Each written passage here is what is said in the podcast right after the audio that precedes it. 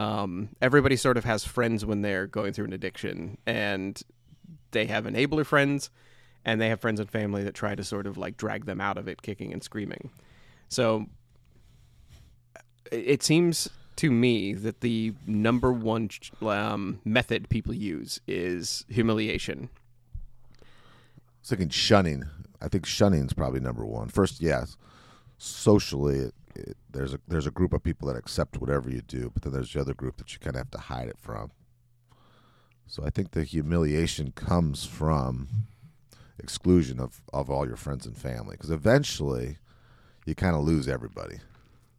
Right. That's probably that's probably good for you. and I guess that's the the AA thing about bottom, right? I mean, that's what it really is. Bottom is you're just too humiliated that you've tried everything on your own you have to reach out for help from someplace else. You just you're incapable of handling it yourself. But I think that's a bottom is humiliation, right?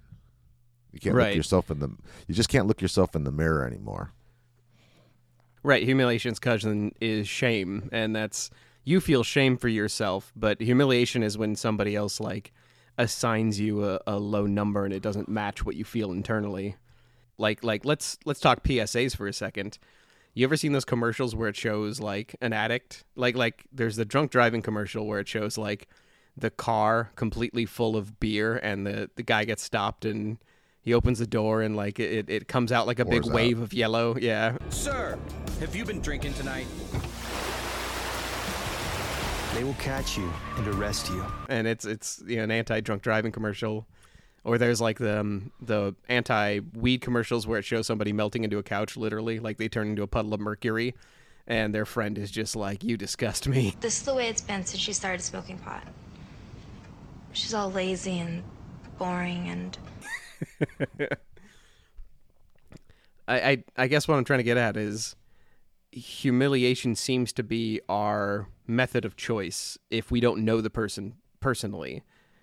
Like i may be completely wrong on this like but i i, I feel like family treats you by like when you're when you're an addict family treats you with if you go too far we'll cut you off because we have no choice but the Yeah. public treats you with humiliation like the the method of choice for america is shame there's not usually that punch back in the face on our values with family because we're similar DNA and you know I think they just kind of understand a little bit more than somebody who because everyone has different things that are their weaknesses to them whether it's control whether it's gambling. There's usually somewhere some kind of weird sex thing or something. But sometimes people seem to be very judgmental over someone else's weakness and not as much of their own. If they're not family but if they're family they just have a little bit of that same tick or they're they're on that same point of the spectrum as as we are or close to it. In your experience has humiliation ever worked for you? Like like has there ever been a moment where somebody says something to you where where it implies shame or humiliation that you should feel bad about what you're doing and it actually made you quit or or quit for a time.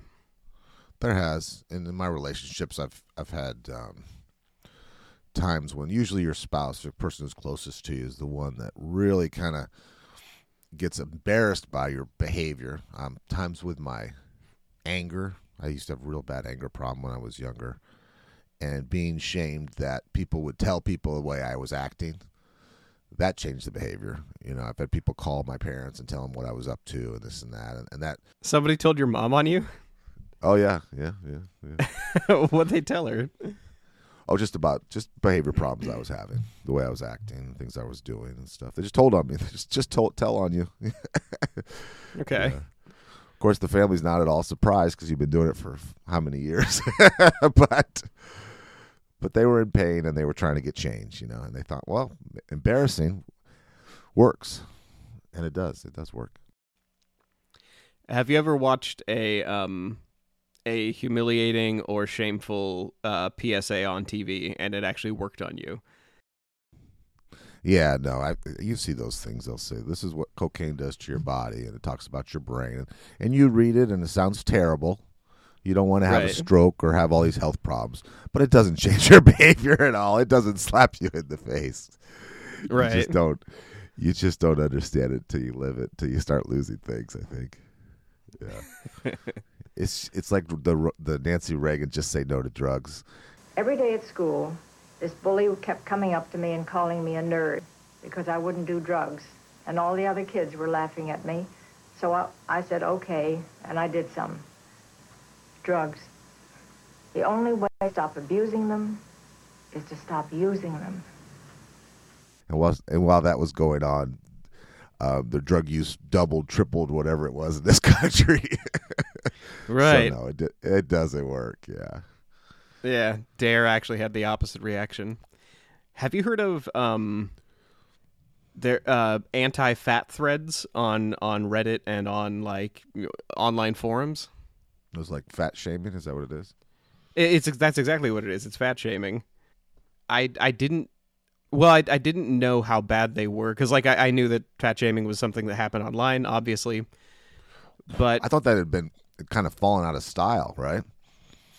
Right. Well, Reddit started um, policing it. Like the reason I keep saying Reddit is because they had. I found out that they had the largest fat shaming community online uh, a couple years back, um, and it was to the point where, I mean, like like like hundreds of thousands of people came together because it was an easy place to like post pictures and and centralize and basically humiliate other people That's so they see they see someone in the grocery store and they take a picture of them and send it up there. Is that what it is? That's exactly right. It would it would be like Walmart pictures, and they would see somebody who was overweight in line, and they'd post it, and other redditors would just like pile on them.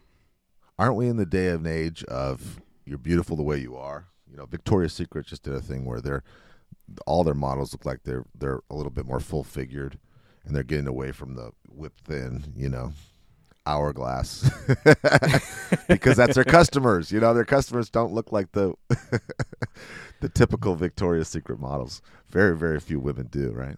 That's not reflected by who we choose to humiliate. Because if I wake up in the morning and I'm not a writer, let's just like hypothetical here, where I don't have anything really going for me. I want to feel good about being me without having to do a lot of work. And so it's easy to like pick out somebody who it, like I view as doing worse than me. Uh, It could be somebody who weighs more, somebody who's an addict, somebody who like like pick anything and and you uh, double points if it's somebody who seems like they have a choice about what they are. Like if you're an addiction, it's easy if you have an addiction, it's easy to point to you and say, "Oh, that's a choice. You you chose to be an addict. You're you're picking something up and using it." Or if you're fat, it's you you you literally had to buy that sandwich to get fat. So it's easy to get online and and feel better about yourself if you don't have much going on by picking somebody else out and saying they chose to be worse than me. But you're not picking on people with MS or or lupus or you're not picking on people who are sick. That's not their fault, right? Right. I think that's why this fat shaming thread on Reddit lasted so long and got so big is because you could justify it. It's it's kind of like how many taxes uh, target vices. They call them vice taxes. Uh, like people, um, h- Yeah. How much is the tax on cigarettes now? It, tobacco's is like twice the cost of even making them, right? Is all tax, like half of it's tax or whatever. Yeah, Right. Alcohol taxes. All those always pass Yeah. very easily. Like like because you're killing yourself. You're killing yourself. We'll tax you. Maybe you'll stop. Right, exactly. So I think that's the overall message is we have a society where we um, believe if we humiliate you hard enough, you will stop whatever awful thing you're doing. And in reality, what we're doing is we're just benefiting from humiliating you. Like we're we're making money off a tax that hits you. Uh, if you're an addict, we're we're making money off of you if we're going to publish a PSA and get funding for it. We're feeling better about ourselves because we get to pick on you on Reddit when in reality like we're we're just sort of using you as an outlet. So i, I guess the the big question for today is you know w- does humiliation at a large societal level work? Like like does any of this broad humiliation do anything whatsoever except make us feel better temporarily and hurt the person we're humiliating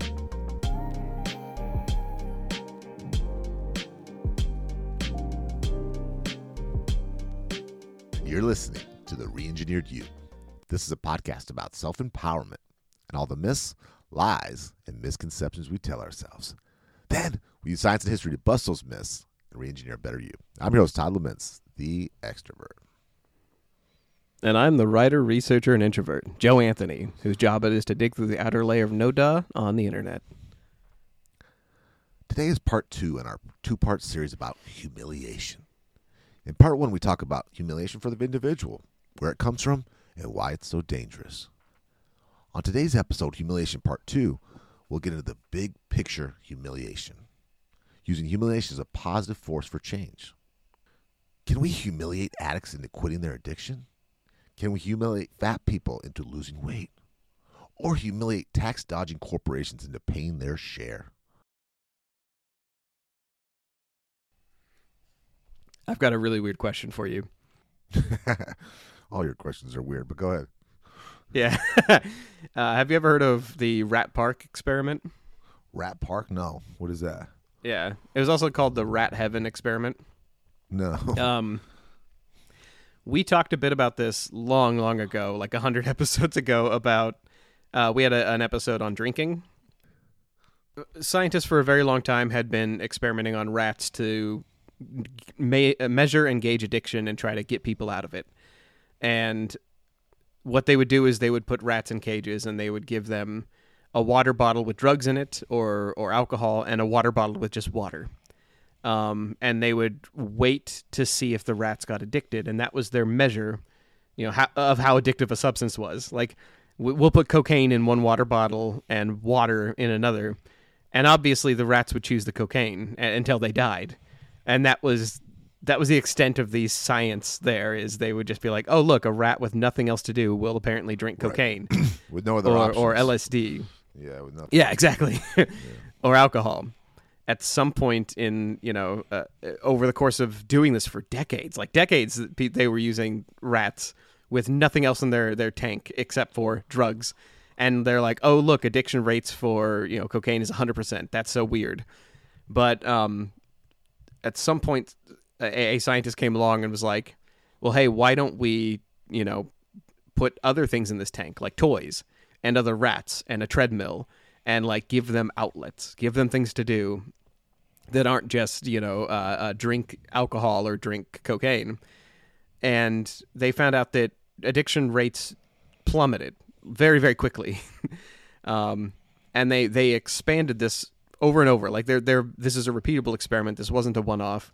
Basically they found out that if you give rats an outlet if you just give them everything they need that isn't the addictive substance, there is still a small percentage of addiction. We found out in our, our drinking episode, it's about 15%. There there is a 15% in in mammals across the board where addiction exists regardless of what the outlets are available, but it's not nearly as lethal as giving them nothing else to do and it's it's not nearly as detrimental. Isn't that Middle America with the methamphetamine um, problems, where where it just seems like that's what you see in these places, these small towns, because there's Right. nothing else to do, and that seems to be the overall general opinion of why drugs are so rampant in these areas and not in you know more populated cities. Just bored, Right. Just like the rats, you know. it if you're wondering what a a uh, empty rat tank with nothing but drugs looks like, it looks like a, an apartment in um, the east part of Portland. like we've we've seen that look. that rat tank where there's just alcohol or cocaine to do. It it looks like an apartment and it looks like a miserable job. We can't capture humans and put them in tanks uh, or or put them into crappy apartments for a duration. Um, but yeah, it, it we keep trying to humiliate people out of their bad behavior, and in reality, it's just well, they don't have other outlets, and we're not giving them other outlets. We're just trying to humiliate them out of the behavior. Like we're we're effectively making it worse, and there are just a slew of studies. Um, like one of the ones that I, I found that was really great was a Statista uh, reporting that talked about uh, Portugal decriminalizing drugs. They overnight decriminalized absolutely everything. Like they they made all substances legal and they implemented like they were losing the drug war bad. Like we we have a quote unquote war on drugs here in America. Um and it's it's not going well. Like we're we're losing addicts at an alarming rate. We have you know like like we've now decriminalized marijuana in how many states? Like 17 or something like that. Nineteen, I think, last count. Yeah. Um, and we are just dumping uh, and ridiculous amounts of money into the drug war. We spend $51 billion annually on the war on drugs. Just imagine if that was put into like education or the healthcare system. Anything Um, other than that. Yeah, Curing anything cancer. other. Yeah.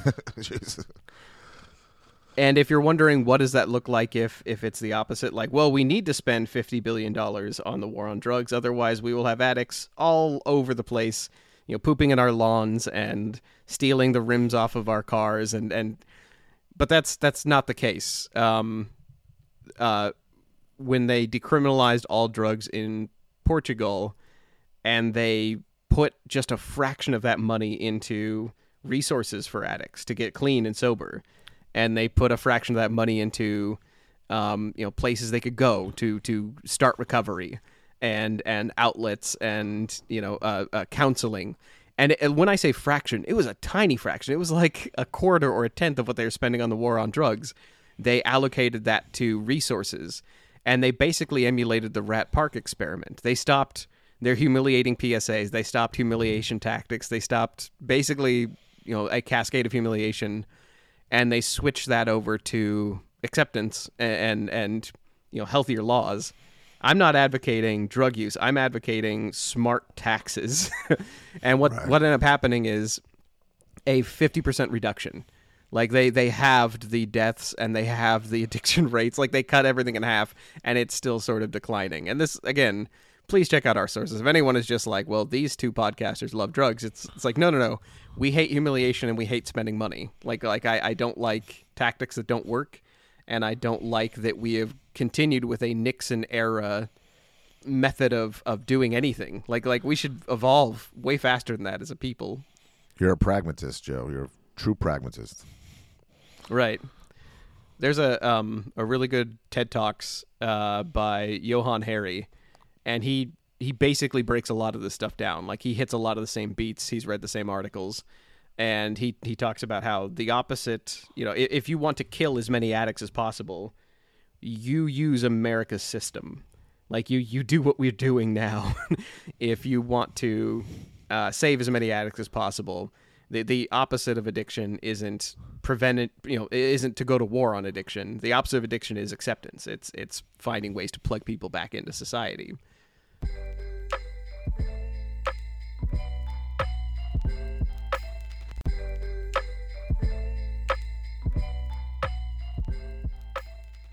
Have you seen humiliation ever work on companies? Well, I think so. I think when there's the big lawsuits, sometimes I see, you know, Nike had, uh, or any kind of company. I remember Nike having lawsuits or bad press from um, working conditions for their workers and what they're paying overseas people, you know, child labor, bad work conditions. I, I think that then they have to clean up that. So I don't know if it helps or if they just move it around and, you know, kind of do some positive PR that as, as good Americans always do, we seem to forget and move on.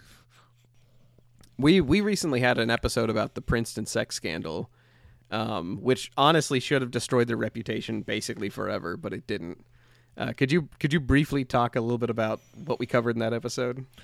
Yeah, there was a professor and he's a linguistics master, and he could speak, you know, 30 different languages. He's just a real charming, charismatic guy, but it turned out that he was having, um, I guess, grooming relationships with a lot of younger undergrads and grads, and, and it was just uh, almost kind of sexual predatorily setting up this.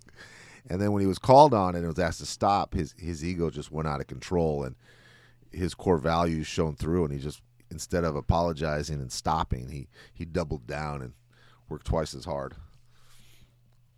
Right. He turned it political and said he was being canceled and, and attacked cancel culture when in reality he was he was going after 18 and 19 year old girls and, and grooming them for years.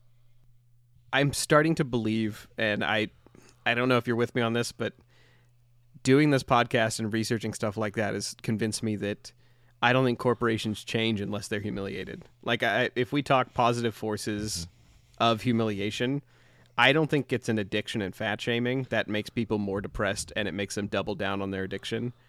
I'm starting to convince myself that the only positive force that humiliation has on a large scale. We we covered in the last episode how humiliating the individual in the right way, in small doses, in, in, in targeted ways, can become humility. Like it can teach a leader humility.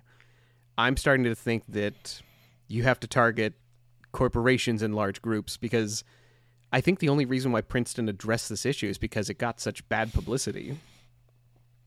And I think we just we we, we really really just kind of look the other way with when anyone's winning. I I worked for a finance company and we gave out auto loans, and it turned out that a lot of the loan officers, the high performing loan officers, believe it or not, loan officers at a bank are paid on commission and they're paid bonuses based on volume and based on profit. So they're not, and they have to go by certain standards. They have certain um, underwriting guidelines so they can be compliant and you know and make money. But they turned out that they found out that uh, the top performing loan officers, there was about 200 of them in the company. There was the top five, and they did a lot of business. They were doing more business than you know 30 officers combined. These this five, and what they found out was what they were doing was there's different pricing based on what area code or what uh, zip code you live in. Where you live is based on um, credit would b- b- perform better in certain areas, so they get better pricing. So what they figured out was to just miss when they were putting in the the zip code, they put in a zip code from this one area. So the pricing got good, so they got their volume high. Now, when the company found out about this, of course they were horrified because it's breaking lending it's breaking lending laws. You're you're predatory lending, you're picking people who are in certain areas, you know, I don't like that. You can get sued for millions. But they forgave them and gave them all bonuses. They they threatened to fire them, but didn't. And then still continued to kind of look the other way. They kept an eye on it. It wasn't as rampant as it was before. But again, I, just think they care more about the bottom line to the to the shareholders and to their own pockets and the success of where they are in the standings with the other companies than they do about how ethical it really is. Right. That okay. It's funny you say that. I think that if humiliation doesn't last long enough for a company, I think that like it, it, it goes from yeah we'll correct our behavior to here's bonuses for our people. You know, I, I think they slip back into their old ways, even worse, uh, like golden parachutes because they haven't been because they were humiliated briefly in the press, but it wasn't like exposure. You know what I mean? Right. They didn't get caught. Not really. Close call. Yeah. yeah, there's a difference between shaming and briefly humiliating somebody on Twitter and exposing their bad practices forever. Like the the opposite of that, I think, is what happened at Wells Fargo, which is they got caught where they were um, having their employees like like they had a, a system where if you didn't you know sell enough credit cards or open enough accounts for somebody as a Wells Fargo salesperson, you'd get fired. Like like your your numbers wouldn't be high enough, and and they would just let you go and bring in the next person. The turnover was huge, and they had people sweating like like their their you know bankers at Wells Fargo were were going to lose their jobs, and so they started opening fake accounts. Like they would they would call up their grandmother or their aunt or their brother and be like, I need to open an account for you. You don't have to ever use it. I just need this. Like I need this for my numbers. And they would open, you know, multiple accounts for people who didn't want them. They would open accounts for people who um, uh, th- they didn't ask for them. Like they'd be uh, somebody would call Wells Fargo to check their bank balance, and they would just casually like, oh, now that I've got your computer, your your profile open on my computer, I'll just open a checking account for you and I'll put it as like unused currently. Like they, they would open accounts that weren't being you know, utilized or, or even looked at because the people who had them didn't know they existed. Speaking of scandals that do or don't change the behavior of a company, I think it's also possible for a company to be too powerful to be humiliated. Um, did you hear about uh, Apple being caught tax dodging? Yeah, I did. I was watching, doing some study on that. This is very interesting, and um, this is tax evasion goes back to about 2013, and uh, Tim Cook, the CEO, was was brought in front of Senate because it turned out that an American company, Apple, has three major parts of their business that's somehow based in Ireland. And so $100 billion plus is now stashed away in these three Irish companies that control that you control, but nonetheless it's in their legal name. And the question is, will you bring them home? And so they they did the old thing where they they grill them and they said, how much money can these companies? And the Senate was saying, why are you doing all this just to, to avoid, avoid paying taxes in the country where where you live and where people work? And what they figured out was by moving over to um, this small company in Ireland, they made thirty billion dollars but hadn't paid tax in ten years. And then another section of that same Apple company did twenty two billion in profit and only uh, paid ten million in tax. You've told us in one place, I believe, Mr. Cook, that you do not intend to bring those monies home unless our tax rates are reduced. Do check this out in our in our research links. It's a very funny to watch. Um, Tim Cook get grilled by the senator. Have you seen it, Joe? We're gonna play a clip of it, but there are just there's an incredible moment where he's like trying to get out of the question. You know, uh, will you move your hundred billion dollars that you have moved offshore? Are you going to move that back to America? I don't remember saying that. Is it true? I said I don't remember saying. No, I'm saying, is it true that you're not going to bring them home unless we reduce our tax rates? Well, I have no current plan to bring them back at the current tax rate. All right. And Tim Cook is like, we are, you know, we can't say what we're going to do in the future. We don't know what our plans are yet. And he's like, are you going to do it right now? And he's like, Yeah. no, we're not. it's Senator Le- Senator Levine, and he's old school, and he's just asking a simple question like you would anybody, just a street smart question.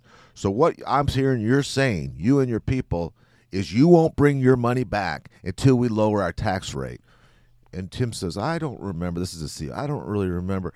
And then finally, in a very uh, just simple way, he says, Well, yeah, I mean, at this current tax rate, we're not going to bring it back yet. and it's like, so Levine's just rolling his eyes. You feel like he's going to jump out of his chair and strangle this billionaire. You know?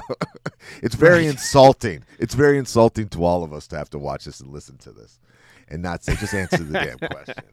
You know? But th- this, it's such an amazing video, and it points to a larger problem to me, which is I hadn't heard of it. Like, like I, uh, I, I know Apple users. I have used some Apple products. They're they're so huge as a company. I had no idea they were like flagrantly, openly tax dodging, and that they had been caught and grilled by you know the Senate, and that this video was online. I had no idea about any of this. Like I, I that humiliation didn't work obviously because they didn't stop doing it either. Like sorry to spoil too much, but like they're they never changed their policy after that grilling. Like this happened 10 years ago and they didn't even blink. Like like they were they can absorb that humiliation because they're so big. His values, um, the CEOs and the company's values are very clearly that they give two shits about paying taxes. What they care about is their shareholders' money and their profits. Period. They're not trying to Right. be patriotic, tax-paying Americans. Not interested. That's what I took out of it. No thanks. Yeah. Um, I went looking for um, something to counter that. Like, I wanted to know what it looks like when uh, big companies actually do get humiliated long term. Like, like, like, if you just took that Apple instance where he got humiliated in, in you know, by being grilled, if you took that and just like stretched that out for a couple of years, like, what if they were grilled like that every day? Would they eventually change their policy? Um, so I, I found a really good instance. This comes from uh, the University of North Carolina at the uh, Flagler Business School, where they did a long term study after Australia passed a, u- a really interesting law. So, Australia, back in 2013, they passed the Tax Laws Amendment Bill, which means that um, you know it allows the Australian Tax Office to publicly release corporate tax information. You know all these companies that get caught dodging taxes or, or we, we see in the news people you know demanding apple release their tax information or or a company ends up you know uh, getting embroiled in a scandal and we, we scream release your taxes. Let's see the taxes Australia just had a law where where in 2013 they're just like, no, everybody, everyone, put your taxes on the table. Everybody, put your cards down. We want to see it all the time. The world's biggest audit. Yeah. Exactly. Yeah, it's it's the world's biggest business audit, and it's nonstop, and it makes businesses sort of like weep and sweat because they're they're everything is on the table. Um, Eighteen hundred companies were disclosed um, on two separate dates. Like that's how this started. Um, now, what happened was there was a mass shaming right away. People like went to the streets and were like boycotting different businesses, and they found out that you know how many of them are pulling an Apple where they're moving their money overseas, so they you're don't on the list. You're you're on the list or you're not, right? You're a, you're a thief Yeah, or you're not. Yeah. Exactly. So um, they found out that about 900 out of uh, 1,800 companies weren't paying taxes in Australia. And they found out that the shaming didn't really work that well because so many of them were crooked. Like like enough of them were were you know breaking the rules that they they kind of got lost in the crowd. Like people would try to shame you know their individual brand. Well, that makes a lot of sense because I think back to the shoe thing with Nike. Um, one of the people I know that works there was saying when they were when when all that bad press was coming out from the working conditions, he says, "You don't think Adidas and Reebok do the exact same thing? Of course they do. this isn't unique to, but because we're being on top in this market right now, that's why we're being exposed. It's better press than lumping them all together. It's it's just not as sexy to to, to lump them all together and say this is how shoes are made. Right. So I think that's kind of like the hopefully the the point we want to land on, which is um, bad behavior isn't unique to any one corporation or really any one person. It really just comes down to who's in the crosshairs at the moment. Um, okay, so so they even say in the study that transparency and getting caught as a corporation that's not really what changes anything. Like like Australia didn't change this tax information or or start moving on companies to get them to reform because of this outrage. The outrage didn't do anything. It was the long term transparency. Uh, they say in this quote, uh, in this, um, they say in this study, quote, our thinking now is that legislation was never intended to provide more transparency. It was to create a platform from which one could promote corporate tax change in Australia. They go on to say that uh, the Australian tax office needed that platform of, you know, X hundred firms don't pay tax in Australia to make people excited enough to actually change anything. So it's it's it's not about outrage and humiliation for the moment. It's not about you know the the Princeton sex scandal, you know, uh, getting a single teacher fired. It's about awareness and long term transparency, and and it's about you know making people outraged enough to change law.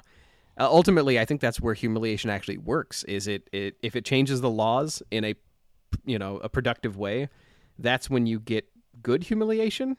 I'm gonna. Can we say good humiliation? I think I think that's okay. Like people like me and you need a little bit of embarrassed, a little bit of correction, the right amount. Right. You can. I, I think for me, the lesson in this is that humiliating an individual makes them decouple themselves from society, and, and you make them worse as a person in pretty much every instance. They don't learn and they don't correct themselves. They they perish. If you humiliate a large entity like a corporation, they can recover by spinning public image. But if you expose a flawed system and get enough people outraged at the policy, not the people, then you can actually change something.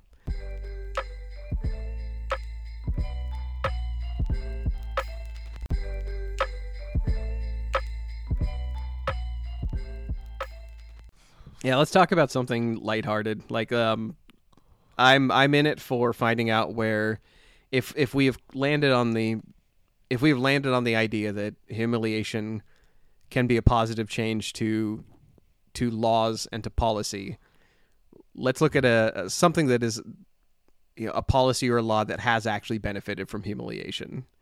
Um, do you have an you have an example for us? I do. I, Bogota, Colombia, which is a very beautiful, uh, big country, but it has a, it has a very very high um, because of the drug trade, a very high crime rate. So that a new mayor in Bogota, being in politics in, in Colombia is very dangerous, as we all as the world knows. But there was, believe it or not, in this one city, there was 1,500 uh, carjackings um, in a year. That's like everyone who is taking a taxi or Uber to work instead just like grabs somebody else out of their car and takes that. that is so many. and so and the driving there so it's extremely dangerous to commute there's a lot of carjackings there's a lot of kidnappings there's a lot of murders a lot of people hit by cars so the new mayor comes in and this is just becoming an out of control problem so what he does he gets a real interesting uh, philosophy on this and it, it's almost like almost like an artistic way of handling this instead of the usual police in with badges and and nightsticks and guns and pistols and shotguns in Colombia, um, policing the streets for um, traffic police. He hired mimes to do it, and I, I mean mimes. I'm talking about ones you'd see in a circus or you know, Actual like clown mimes. people- absolute clowns. Well said, more clown like. and so when he painted them up and he put them in, it cut to tra- it cut traffic deaths in half instantly. He also would paint red, um, kind of like the silhouettes of people who had died in different places, not as a tribute, but as a reminder that it's dangerous. So people who are driving, when they see these clown face friendly things without guns, without badges, without authority, who weren't writing tickets, it changed it broke everyone's state.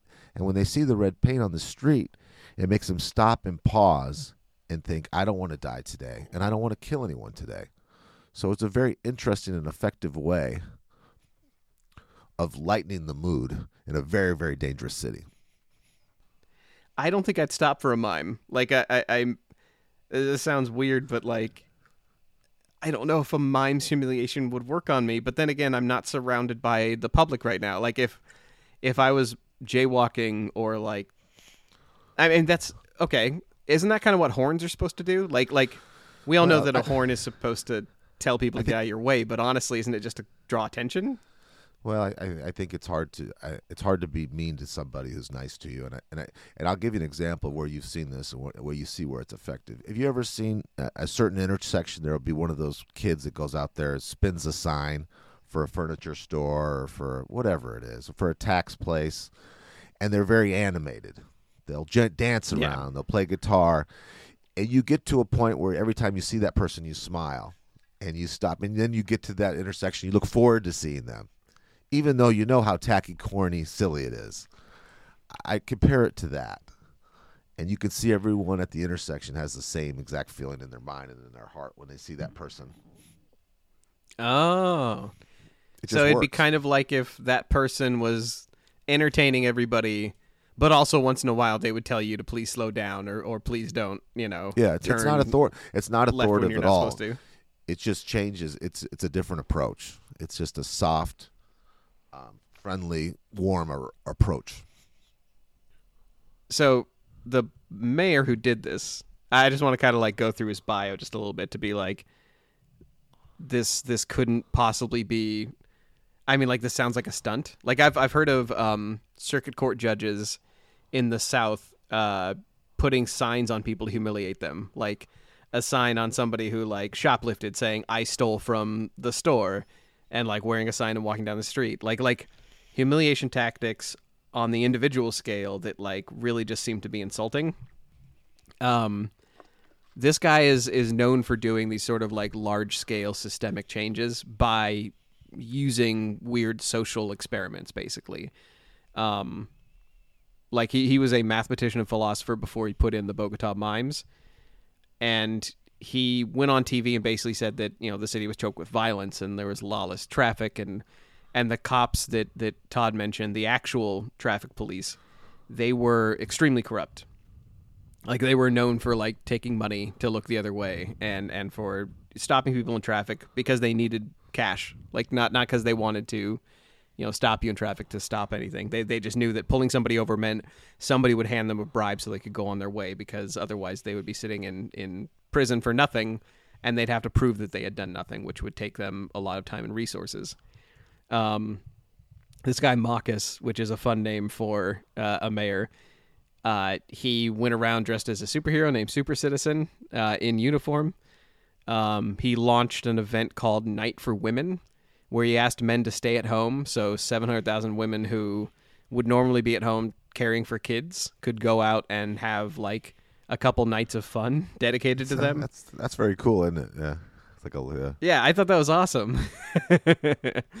um, he asked citizens to, uh, you know, uh, put their power to use with thumbs up and thumbs down cards that his office, you know, handed out, and it was meant to disapprove or approve of other citizens' behavior. So I think this was the the initial like public humiliation test where he wanted to see if like showing other people's approval would would stop them from behaving badly.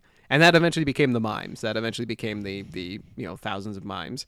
And that's that's the other part of it is um, the bribable cops, the transit police that were notoriously corrupt. There was about two thousand of them. Um, he started out with a couple of mimes. It didn't start out as big, uh, and then it became a force of 420 mimes.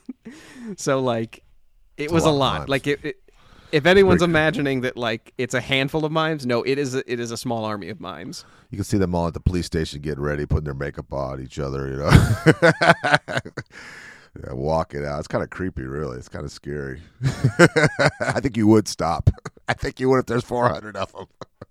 it's like a bad dream. Uh, do you want to talk about an update about Apple and whether or not the humiliation actually lasted after they were, you know, dragged into uh, to to testify? No, there wasn't anything that really changed. That, that again, I, I, I think I think write it off as in something else happens in the world, and it's less. And if you think about it, then there was a lot of pressure on Ireland. You know, so they started asking Ireland. They say all this, you know, da da da. Of course, Ireland doesn't care because they're getting tax money for nothing. it's wonderful. Right. They love this agreement. I don't care if it's one billion we get or ten million. It's still ten million more than we had before. So why would you do it? And I think the Well, overall, the humiliation on taxing, I think our overall as a country, um, I think overall people think if you pay too much in taxes or if you can get out of taxes and it's somewhat legal, it's not black or white in this country. We see those as great leaders and great business people. Right. Not Yeah, as, we look at Tim as, Cook and not as hail him. thieves. Yeah. We don't see them as stealing or not being patriotic. We see them as being intelligent. Right. This this is not unpatriotic. Tim Cook putting a hundred billion in Ireland to avoid taxes. This is this is him being a savvy businessman, and we'll read his book for it. Um, in 2016, if you want to know if anything changed from this one instance of humiliation that didn't make a lot of waves, uh, 2016, the European Union and the European Commission um, found that the Irish state had facilitated Apple's international tax avoidance. That's their words, not mine. Um, and they ordered that Ireland would have to collect 13 billion euros, about 15 billion dollars, in unpaid taxes from Apple. That they're saying That's from years and years. I mean, that's from that's not much. Yeah. Right, exactly. Um, that was in 2016, and pretty much right away, um, the General Court of the European Union overruled the Commission's decision and found in favor of Apple and Ireland. So they they reversed the decision. They said, "No, you don't have to pay taxes. It's fine." um, Sorry for the inconvenience. Right. So Apple won that round. However, this is super recent news. This was last year. Ireland itself got mad. So like we talk about humiliation works only if there is like law or policy change.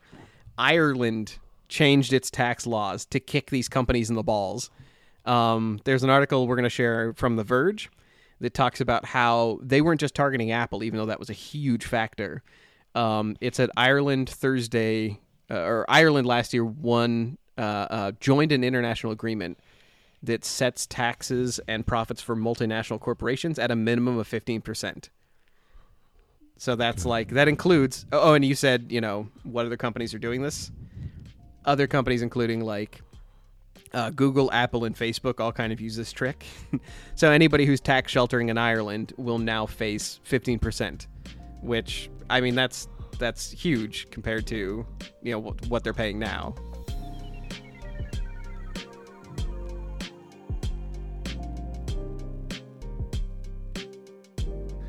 Humiliation on its own doesn't move the corporate needle. On our last episode, we learned that humiliation can't hurt you if you have rock solid values.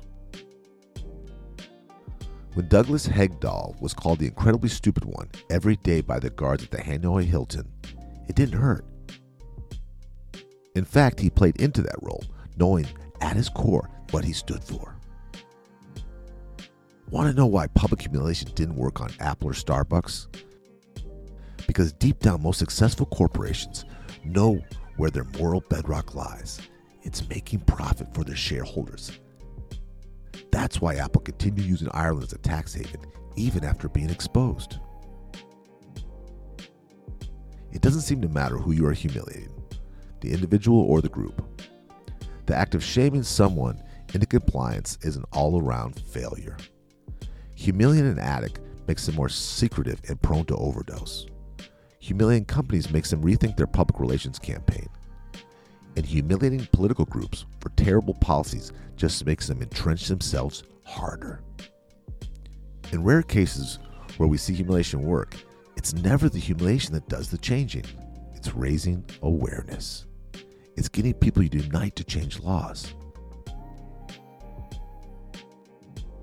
Good journalism and public awareness can change laws. Acceptance and health resources can reform addicts. Humor and basic sense of empathy can reduce crime better than shame techniques or crooked policing. The next time a politician brags about locking up addicts because he's tough on crime, we should ask what they're planning to do about the $100 billion Apple sent overseas to avoid paying their share.